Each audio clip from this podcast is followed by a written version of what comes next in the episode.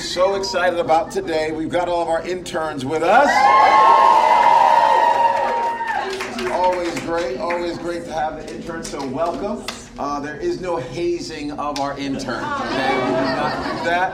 Uh, we're glad that they are here, to see you guys become all that God has called you to be. Yeah. Obviously, everyone in Antigua, we love you so much. Everyone Yeah. who is listening right now, we love you tremendously. Uh, we like to take this time out every week to make sure we pour in some intentional Yeah. leadership and also celebrate some stories. Yeah. Uh, so uh, we don't do all the stories on the recording, but we want to do at least one or two. And I think Taz uh, has a story today. So come on up here, Taz. Uh, the story with us before we jump into our leadership. Thank you, Pastor. Um, so I am super excited. Of course, it's internship day, but um, I want to share a story about the power of prayer and surrender. Yeah. So I have a friend who used to work with me um, in the last two years, and she unfortunately lost her job last summer. Well, um, April of last year, she started coming to church here, right? She loses her job in the summer, um, and more than ever, she starts leaning in. So she's just like, all right, you know what? During this time, I'm going to be looking for jobs, but I'm really going to be strengthening my walk with Jesus, okay? And so, anywho, she's going, she's going, she's working hard, etc. She she goes to growth track. She signs up to be on a serve team. Somebody reaches out to her, and she avoids them. Crickets, okay? Um, and then, uh, yep, it happens, and she's my friend. And so I was like, uh, I was like, hey, uh, we reached out to you. We wanted to know, you know, uh, we wanted to put you on a serving team, get connected, etc. And she's like one of my mentors, amazing. I love her. Um, and I post her on a story, and Holly Moon is like, "Hey, is that this person? We're praying for her to get on a serve team." um, I say, "Hey, I'm to talk to her." And she felt a little bit of anxiety about being around a ton of people. Um, so Holly is like, "I know where to put her. We're to put her in logistics." Okay.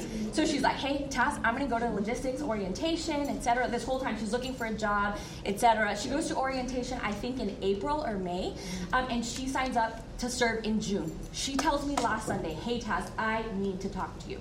And this is someone that I meet pretty regularly. And she goes, "I need to talk to you today before I leave." And literally, we go upstairs to my office, and our entire office, okay, has been praying for her for her to find a job Yeah. that Yeah. not go beyond Yeah. whatever Yeah. it could be.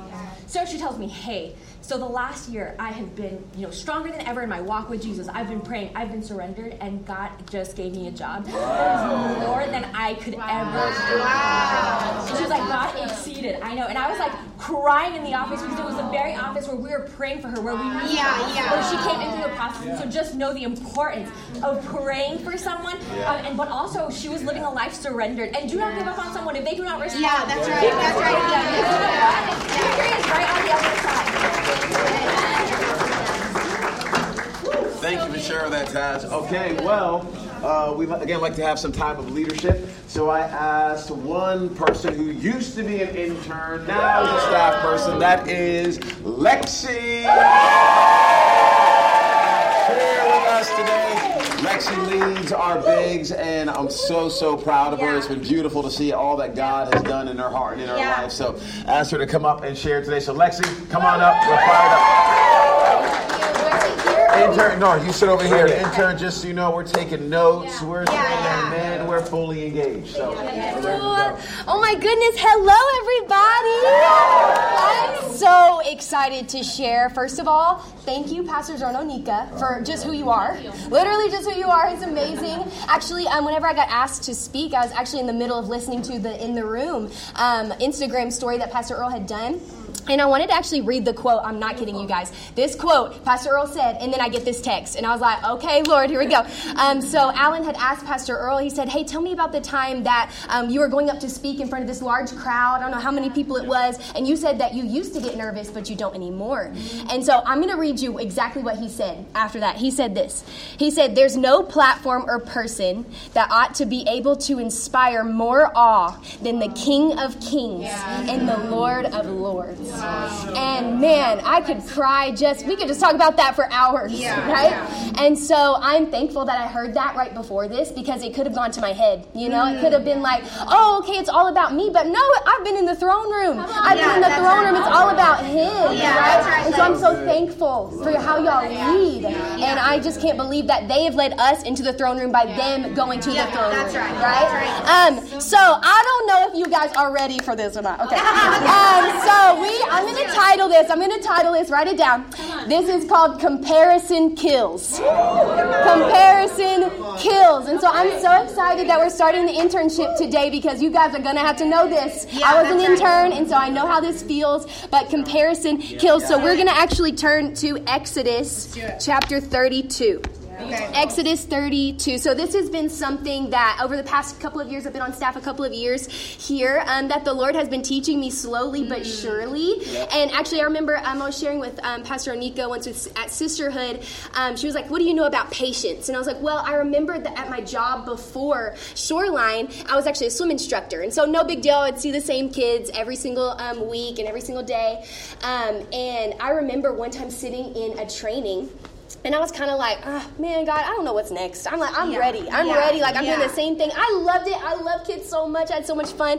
Um, but I was like, I just don't know what's next for me. Yeah. And then we were sitting in this training. I remember the um, my boss saying, um, what we get to do, you literally get to, don't take lightly that you get to do this because you're saving lives every single day by teaching kids how to swim. And I was like, I did not even think about that. I've been a swim instructor for years. Yeah. I had never even thought and made the connection that I'm saving lives. Yeah. And so then in that moment, I started stewarding the rubies that were in front of me. Yeah. And I started knowing, like, okay, this is the land God's called me to right now.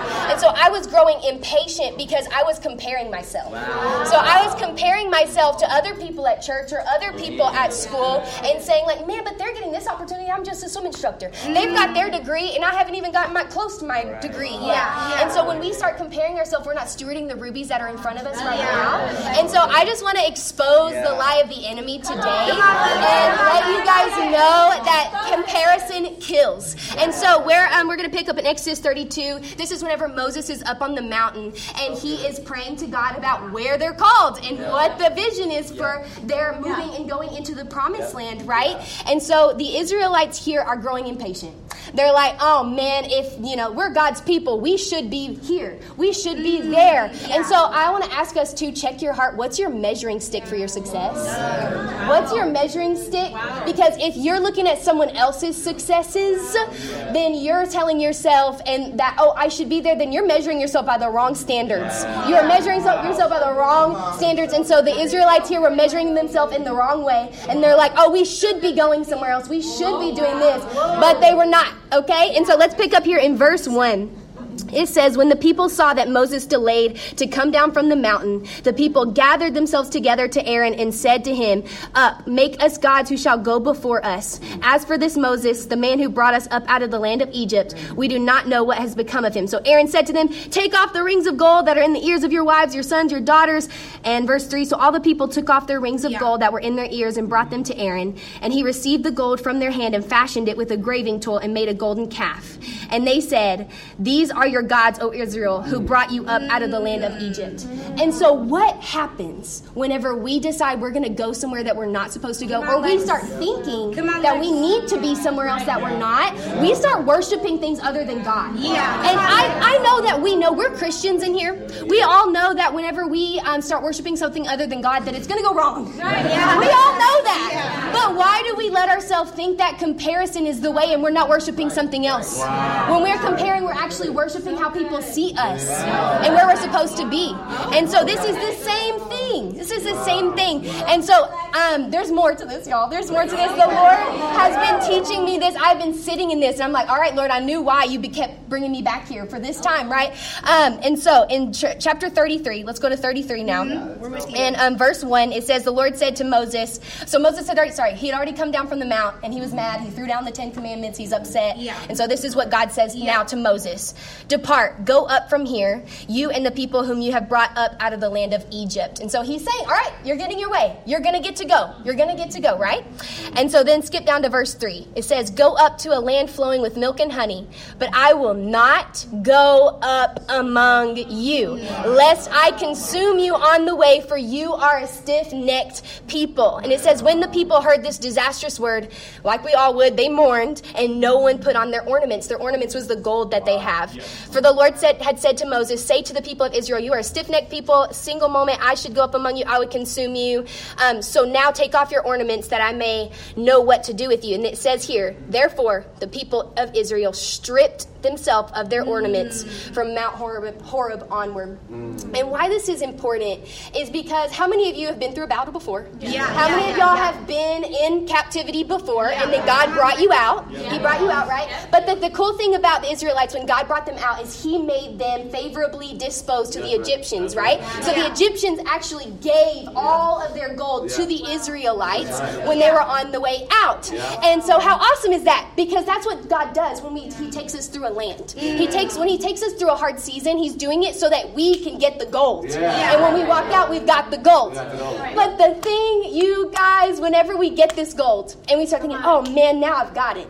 Now I've got it. Oh, now I need more gold. I need more gold. I need to go here. I need to do this. I get to. I want to be the MC in Bigs. I want to be the person who's doing why I serve in huddle. I want to be the person who is training up the new people at my job. Why are they getting to train them? I've been here longer than them. And so when we start, we think we have this gold now, so we think we're a lot, so we keep comparing. But the thing is, is whenever then we're like, all right, now it's time to go somewhere else and get more gold, we actually lose the gold from the season before because we were not called to go there. Yeah, that's And so, what I want us to know, guys, especially interns, like stepping into this new season, you may think, oh man, now I'm in this new season. I got this gold. I got this gold. But what God is saying to us, and if we don't get it, man, we're going to waste. Yeah. We're going to waste everything that He has taught us before. And so, y'all, I've lived this. I've lived this, Yeah. okay? I am not speaking out of ignorance. Like, I have so lived this. And I've realized that He's going to take away the gold that I learned before.